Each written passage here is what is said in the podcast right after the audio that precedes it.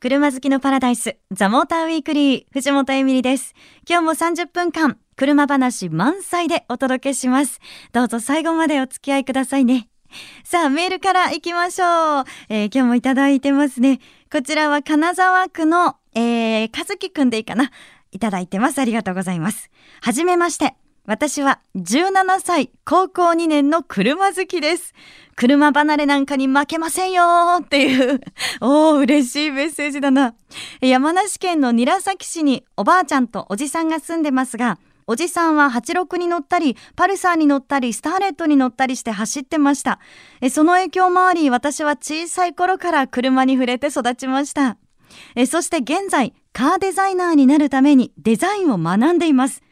ハイブリッドや EV が主流になりつつある今、かっこいいから速そうだから買うという車本来のあり方がなくなってきている気がします。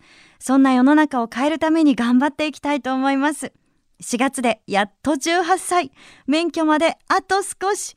えー、最初は中古で S14 やインテグラといったノーマルでも楽しめるスポーツカーを検討してます。長々失礼しましたというね。いえいえ長々本当にありがとうございます。嬉しいな。いや、なんかすごい車好きなんだなっていうのが伝わってきますけど、なんといってもね、カーデザイナーになるためにデザインを学んでる。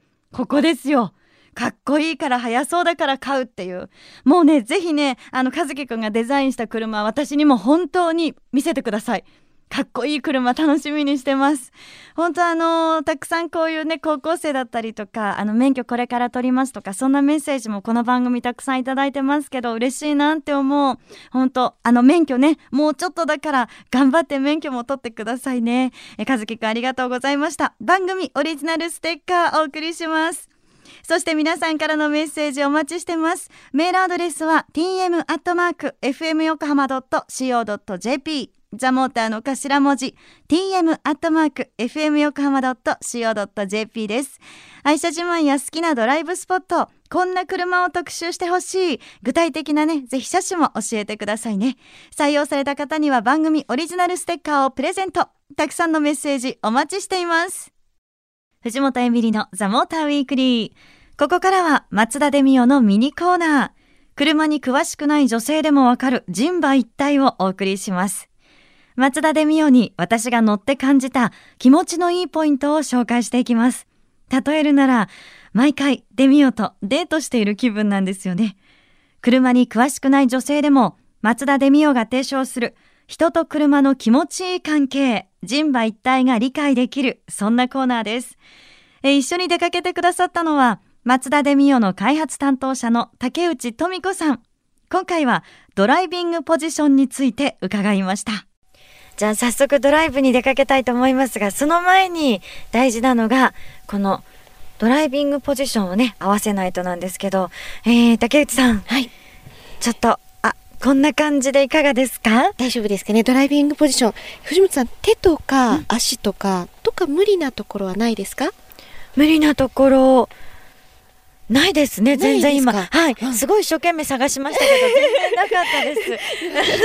あの、新型デミオのドライビングポジションなんですけど、はい、一番藤本さんがとっても力を抜いた姿勢で座れるように設計してあります。うん力を抜いた姿勢、うん、そうなんです。例えば、はい、足元なんですけども、はい、アクセルペダルとフットレストに足を置いた時に、うん、人間の体の中心に対して右足左足が左右対称になるようなそんなアクセルペダルのレイアウトにしてあるんですよ。あ本当だ、うん、今ちょっと私置いたんですけど、アクセルとフットレストと、えー、あ本当に対象になってますね。なってます。はい、すごい今までそういうことをちゃんと気にしたこともなかったんですけど、ええ、これってすごく大事なことなんですか？そうなんですよ。2つ大事なことがありまして、うん、1つはとっさの時あの危険な時にこうパッとペダルを踏み替えやすくして安全を確保するっていうのが一つと、うん、それから長い間長い時間運転された時に疲労がたまりにくいっていうすごくいい効果があるんです。なるほど、はい、そうか。この姿勢は、はい、あのちゃんと覚えておいた方がいいと言ったら変ですけど、えー、一回こういうのを味わっちゃうと、うん、あれ？今まで私なんかちゃんとした姿勢で運転してなかったんじゃないかなって思っちゃいました、ね、どっかこう車がドライバーさんに無理をさせてしまってたかもしれないですね。そっかそう考えると、本当にあのデミオっていうのは自然っていうなんかキーワード言葉がいっぱい出てくる車なんですね、そうですね。例えば藤本さんあのスポーツとか何かされてますか？スポーツはですね、はい、スキーをやりますあスキー私もやります。本当ですか、はい、この時期は、えー、そうなんですよ。であのスポーツをされる時に大事なのがフォームなんですけど一番やっぱり上手な方って力が入ってないんですね。腕とか足とか必要な関節が非常にリラックスしたあの姿勢になっていてそれでいてフォームが綺麗。そして上手っていうのがやっぱりスポーツのフォームなんです。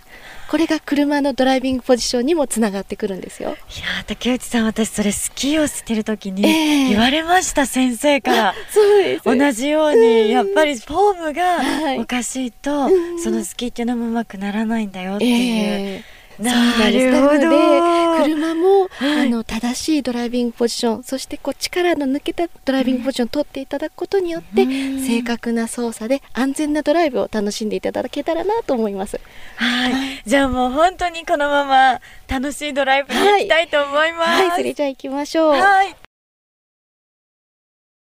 はい。あの、リラックスしながらも、その自然と正しいドライビングポジションを得ることができて、で、それがその安全にもね、つながってるっていうことで、あの、改めて考えてみると、乗る人のことをちゃんとすごく考えていてくれる車なんだなっていうふうに思いました。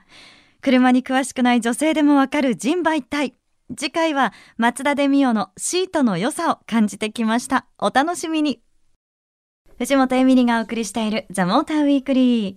さて、ここからは先週に続きまして、この方とお届けします。モータージャーナリストの藤島智子さんです。藤友さんよろしくお願いします。お願いします。あの、先週はね、あの、藤友さんの買われた新しい車ということで、はい、なんかアウディ S1 のお話なんかもしてたんですけど実はですね私も今年車を買おうと思ってるんですよ。そうなんですね。はい。まあ、買おうと思ってるっていうか、買わなきゃならないみたいなところがありまして、今乗ってる車がね、だんだんちょっと調子が、あの、悪い時があるので、で、何を買おうかなっていうので、もちろん金額っていうのはあるんですね。で、できるだけ安い車がいいなと思ってたんですけど、自分の中でなんかこう、譲れない条件みたいなのを挙げた時に、はい、やっぱり、こう、アウトドアができる。荷物がたくさん乗る車っていうのがいいんですよ。なんかアクティブな藤本さんらしい感じですね。あ嬉しいです。なんかねそこやっぱり重要ででできればちょっとこう変わってるって言ったら変だけど個性がある車がいいな。あ重要ですよね。ねやっぱりね乗るからにはかっこよく見せてほしいとか。そうそうそう、ね、そうなんですよ、ね、そういうのもすごくあってで実は今気になってる車があってなんかそのお話を今日は伺いたいななんて思ってるんですけど、はい、BMW の2シリーズのアクティブツアラー。あ話題になってますね、ね、このモデル。どうですか？どうですか？この間あの取材であの女性のファッション誌の子たちと一緒にドライブしたんですけど、えー、すごい好評でしたよ。あこのアクティブツアラー。そう。えどのあたりが好評だったんですか？なんかあの BMW っていうと、うん、これまであのよくエンジンをボンネットに入れて、はい、えー、後ろのタイヤで駆け出すような車が多かったんですけど、はいはい、あのモデルは基本的にそのエンジンは同じ場所にあっても駆け出すタイヤは、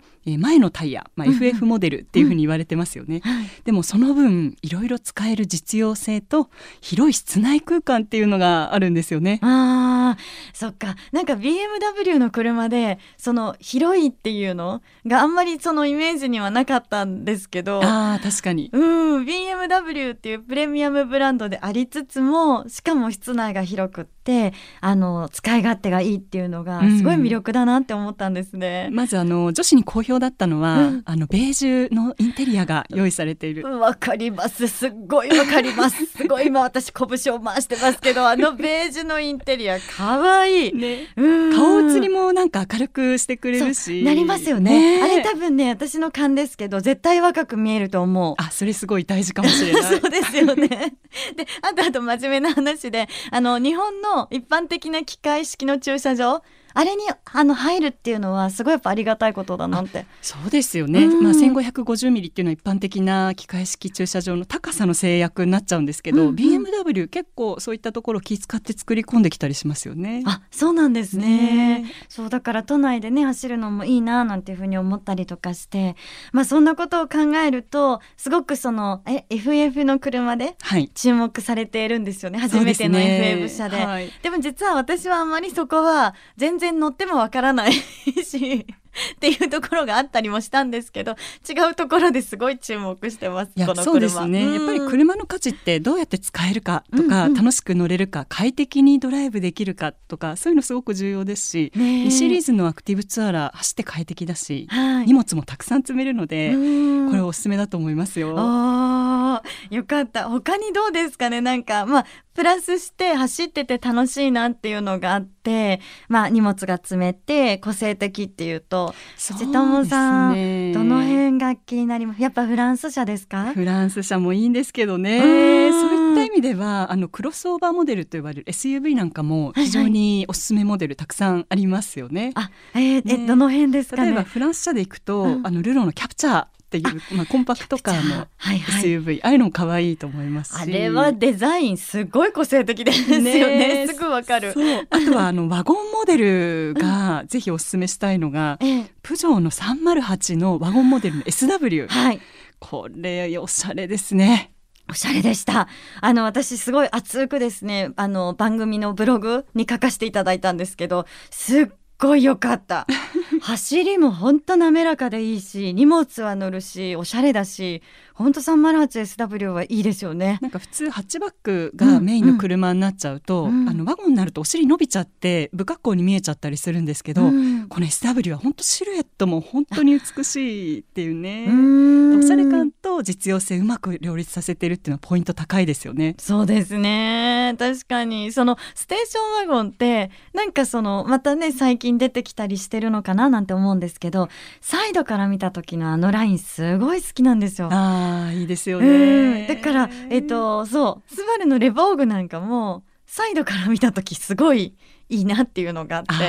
うん。確かに日本車のそういうステーションワゴンもすごい頑張ってますよね。うん、ねありますよね。あの最近レガシーシリーズ大きくなったけど、はい、逆にレボーグはあの日本にちょうどいいサイズっていうことで切り分けてるんでよりスポーティーな一面も際立っていたりして、うんうん、すごいおすすめだと思いますねこれも。走りもいいし。いいし。なんか男性とかにもね人気が高そうな感じがやっぱりありますけど、ね、あとどうかな。あそうそうあのハリア私すごくかっこいいなって思うんですよ。いやあれ一押しですよ。あ一押しですか？かっこいいですよね。よかった。なんかあのハリアーの顔がすごくかっこよくて好きだっていうのを以前番組でちょっとお伝えした時に、なんかとあるジャーナリストさんからはえそうなの？みたいなことを言われて なんかすごい賛否両論ある、まあ、デザインだからね賛否両論あるんだろうなと思いつつですけどハリアかっこいいですよね。いやあれは私実は狙ったデザインだと思いますよ。グリルの部分の樹脂の部分とか、はい、ちょっとグリルじゃない感じっていうか、はい、あれ最初は見慣れないからあれってこう違和感を感じるんですけど、うんうんうん、時間が経つとねこれがまた馴染んでくるんですよね。あそっか。じゃあそういう意味でやっぱハリアもすごい個性的な顔なんですね。そう。で上手にインテリアなんかもコストをかけずに上質に見せる工夫があったりとか、うん、あとやっぱり、まあ、何よりもその背景として一回ね生産中止になっちゃってファンの方がどうして出ないんだって言ったら復刻したじゃないですか、うん、そういうドラマもあったりしてね。本当にいいんですよね。あなんか語り出すともう藤友さん止まらない感じが、ありますよね。そんな一台一台を短く言うなみたいなところがねありますけど。でもなんかそういうことを考えてるだけで本当に楽しいなっていうのがあって結構藤友さんの先週の「いやすごい楽しみなんですよ」って言ってる気分私もなんか早くも味わってきてます。うん。ね。他にどうかな？なんか藤友さんだったらこういうちょっとスポーツっぽいものでっていうのあります？そうですね、うん、そこまでカバーするものはさすがにないかな。あまああの本当に何を大切にするかで全然違ってきますから、うん、いや悩みどころですね。私もまずおしゃれに見えなきゃまず嫌だし、はい、まあ、本当にその使ってわかるメリットってすごくあると思うんですね、うん、もちろんあの今挙げた以外にもあのハイブリッドのモデルなんかも最近日本のモデルすごい頑張ってたりするんで、はい、まあ、ホンダのベゼルなんかもまさにそうだと思うんですけどあはい、ああいう専門専用のユニット積みながらもしっかり荷室の空間は確保できる車もあったりとかして、うん、やっぱりそのあたり実車を見てみないとわからない部分たくさんあると思うんで、うん、選ぶ時はぜひそういうところちゃんと見てほしいですね。なるほどそうですねそれすごい重要なポイントだ。あののそこを見ながら私考えたいと思います。はい。ありがとうございます。この時間は藤島智子さん来ていただきました。ありがとうございました。藤本エミリがお届けしてきました。ザ・モーターウィークリー。いやー車を買う。なんかね、すごくそれはあのワクワクワクワクすることですが、やっぱり選ぶのはね、なかなか難しいです。ちょっと思ったんですけど、今ってその小さくってもね、空間を工夫してアイデアで遊びに使える車があったりとか、あと背が高くても大きくっても走りやすい車があったりとか、その選択、選べる幅がね、すごく広がってる気がするんですよ。だからこそより迷うみたいなところもあって、でね、さらになんか燃費だって、燃費がいいって言ったって、ハイブリッドにするか、じゃあディーゼルにするか とか、いろいろそこにまた選択肢があるわけですもんね。でも考えてみるとなんかすごく車好きに嬉しい時代なんじゃないかなっていうふうに思いました。お届けしてきました。ザ・モーター・ウィークリー。今日の放送は翌週番組サイト、ザ・モーター .jp にアップされます。こちらもチェックお願いいたします。えそして LINE アットにザ・モーター・ウィークリーのアカウント開設してます。番組情報なども発信してますので、友達登録もぜひお願いします。えそして番組 Facebook もあります。私も書き込みしてますので、よかったら覗いてくださいね。さあ、そして皆さんからのメッセージお待ちしています。メールアドレスは tm.fmyokohama.co.jp ザモーターの頭文字 tm.fmyokohama.co.jp です。松田デミオのミニコーナーえ、この感想もお待ちしてますので送ってくださいね。それでは皆さん、良い週末ドライブを。ザモーターウィークリー。お相手は藤本エミリでした。また来週。